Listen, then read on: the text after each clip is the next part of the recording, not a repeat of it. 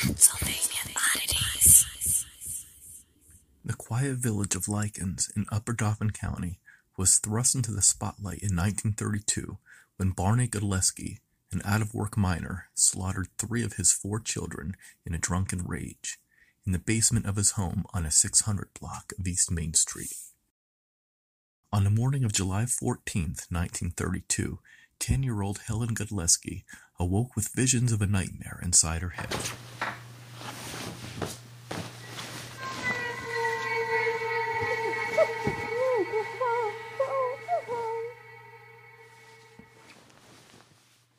The night before, she thought she had heard the screams of her sister Lillian, who slept in the same bed, and her father's reassuring voice. Lillian bumped her head and hurt herself, but she'll be all right. Helen wasn't sure if that had actually happened or if she'd only dreamed that it had happened. But in the morning, daylight revealed that her sister Lillian's pillow was splotched with blood, and Lillian was nowhere to be seen. Helen followed the bloody trail down the stairs. In the kitchen, she found her father holding a rag to his neck. It would have been obvious to anyone, except maybe a 10 year old child, that Barney Godleski had attempted to slit his own throat. Desperate to keep his daughter from asking questions, he ordered her to go to the store for matches. Hurry, I want to smoke, he said. When Helen returned, her father had another request. He wanted Helen to find James Helt, the undertaker, and bring him to the house. Helen obeyed, and when the undertaker arrived, Barney told the undertaker that he had murdered three of his children with an axe. Helt appeared skeptical until Godleski said, Go into the cellar and see for yourself. Helt had no desire to go down into the cellar, and he immediately summoned Justice of the Peace James Golden and Chief of Police C.J. Whitmer, who arrived at the home and found Barney Godleski sitting calmly at the kitchen table, holding the axe and butcher knife he had used to commit the ghastly crime. He admitted to killing his children, but refused to provide an explanation. Chief Whitmer, accompanied by Undertaker Helt James Golden, Deputy Coroner George Wren, and former Justice of the Peace J. A. Barrett, discovered one of the bodies on the floor near a drain, and the other two bodies stuffed into Oh the my god. These were the bodies of Paul Godleski, age 8, Lillian, age 6, and Alberta, age 4. Paul's body was the most mangled. His head had been almost completely cut off.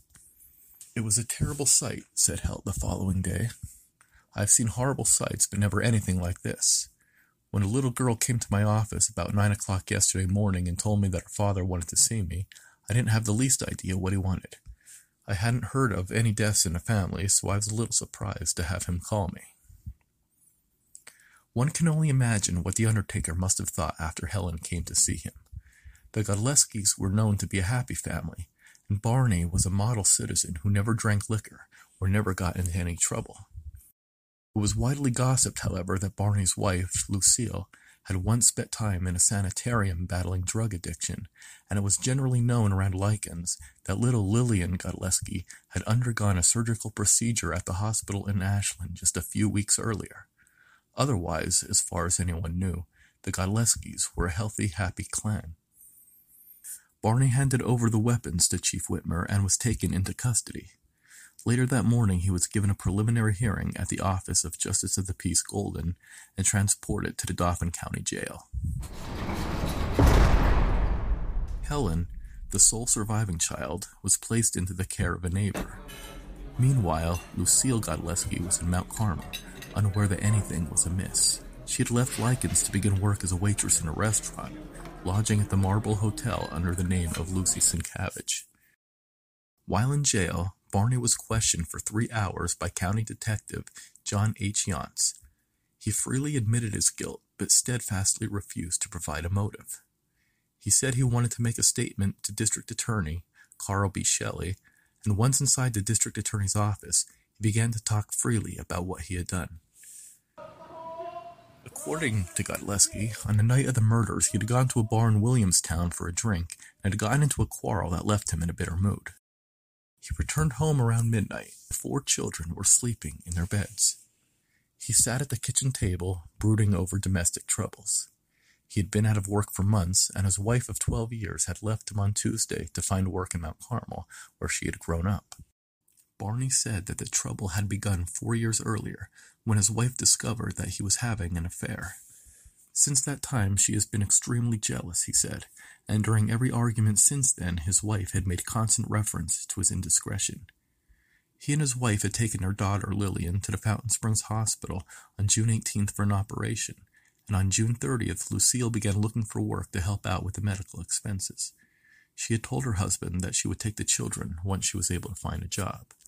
Barney stated that on Tuesday afternoon, July 12th, a man who lived across the street, John Lubold, took him to Williamstown to see a former neighbor by the name of Roble, who he found at a local tavern. The men drank and talked, and although Godleski refused to reveal what he had been told by Roble, by the time he returned home, he had made up his mind to kill his children and then take his own life. He began with Paul, taking him out of bed and killing him in the basement with a butcher knife.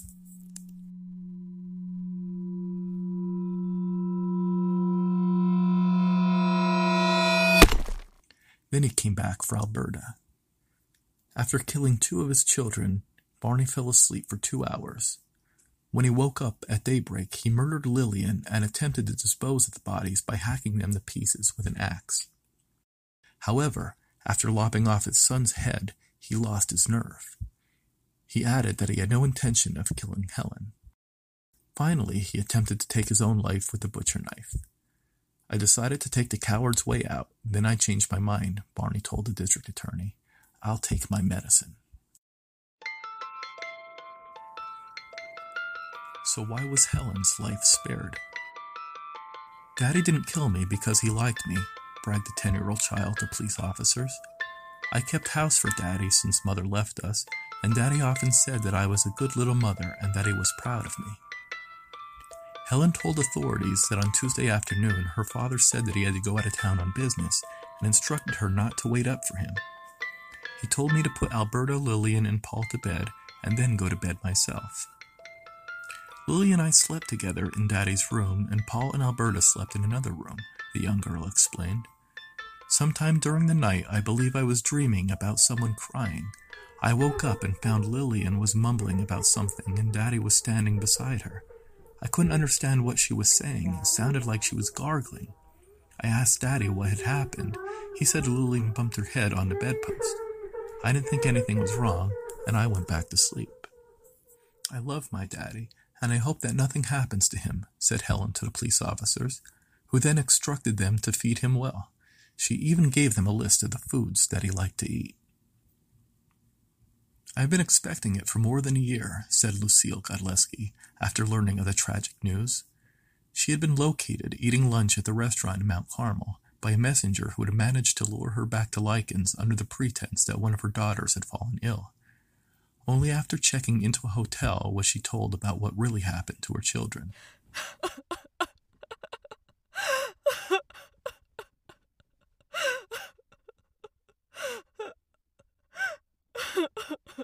I feared that Barney was insane for several years. That is why I left.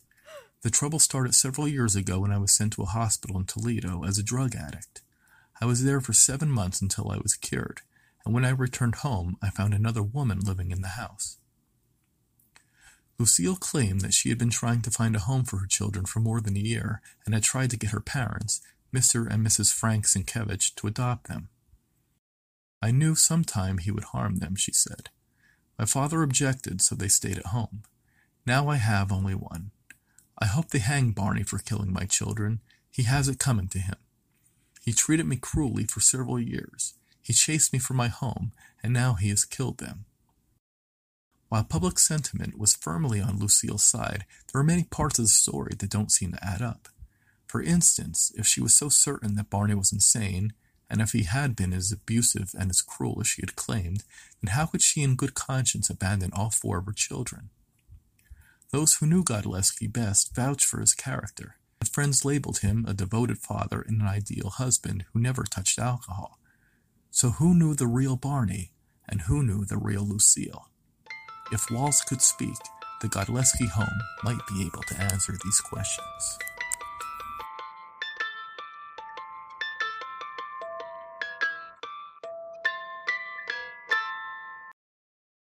Barney and Lucille were just teenagers when they met. He was from Shamokin, she was from Mount Carmel. When he accepted a position in the coal mines of Williamstown, their future seemed bright. The young couple bought a home in Lykens, made many friends, and were soon blessed with four bright, beautiful children. By all accounts, the ballad of Barney and Lucille Godleski should have been a coal region success story. But somewhere along the way, things went horribly wrong. Twelve years later, Barney Godleski, now 31 years of age, had traded his spacious home on East Main Street for a cramped cell on F tier of the Dauphin County Prison. He would die inside this very cell.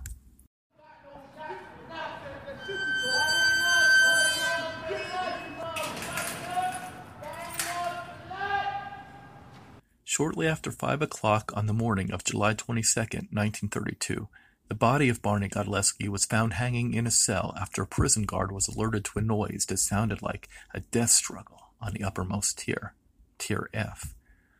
The guard raced to the cell, lit a match, and discovered the body dangling from the steel bars with a noose made from the sleeves of a blue shirt.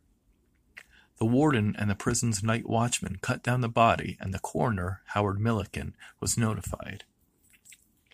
We've been expecting it, said one of the inmates who was interviewed by a Harrisburg newspaper. He didn't want to live. Only a week earlier, Barney had attempted to hang himself with a belt, but his attempt failed after the belt broke. The coroner, after examining Barney's body, said that his head was heavily bruised and speculated that he had attempted to kill himself during the night by ramming his head into the steel bars of his cell. When that failed, he used his shirt to hang himself. Barney had taken off his shirt, said Edward Albright, the guard who discovered the body. One sleeve he tied around his neck, the other around the bars at the rear of his cell. According to prison staff and inmates, Barney had been exhibiting bizarre behavior ever since his arrival. He refused to speak to anyone unless his back was turned, and he refused to sleep on his cot, preferring the cold cement floor.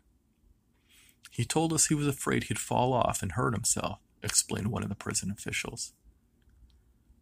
Ironically, it was Lucille Godleski who made the funeral arrangements. Her anger had given way to pity. I thought this would happen, was the only thing she said when asked about the suicide of the man she'd wanted to see hang only a week earlier. She ordered the body taken to the home of her father, Frank Sienkiewicz, who was now living in Dornsife. The funeral was held the following morning at St. Anthony's Church in Coal Township, and his body was laid to rest at St. Patrick's Cemetery in Trevorton, alongside the graves of the very children he had murdered. It's fair to say that the deaths of the Godleski children put tremendous strain on the families involved. Just one month after the funerals of her husband and three of her four children, Lucille Godleski was arrested for disorderly conduct, thrown in jail, and fined $5 after causing a scene in Harrisburg. According to Paul Mowery, who was a bookkeeper for the Keystone Broadcasting Company, Lucille had shown up at the radio station offices insisting that she had been offered a contract to appear on the radio and talk about the murders. When Mowery told her that he was not aware of any such contract, she became indignant and boisterous, and when police arrived, she began shouting profanities and claimed that prison officials had cheated her out of her right to kill Barney Godleski.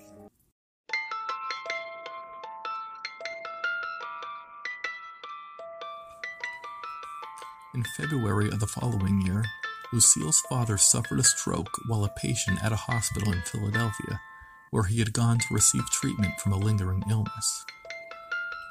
Frank Sienkiewicz, who worked for many years as a coal miner in Shamokin, was only 56 at the time of his death. Lucille's mother, Stella Sienkiewicz, passed away in March of 1934 at the age of 53. They are also buried at St. Patrick's Cemetery in Trevorton.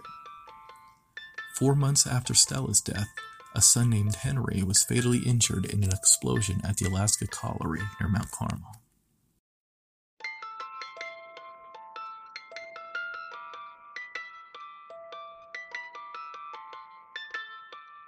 Unfortunately, there are no records describing whatever became of Lucille and her daughter Helen. An obituary for Stella Sienkiewicz stated that she had a daughter named Lucy who lived in New York at the time of Mrs. Sienkiewicz's death in 1934. If she did go to New York, did she take her lone surviving daughter with her? Did she remarry and live out the remainder of her life in peace and happiness? Or did tragedy and heartbreak follow her to the grave? After 88 years, these and other questions remain unanswered, leaving the story of Barney and Lucille Godleski without an ending.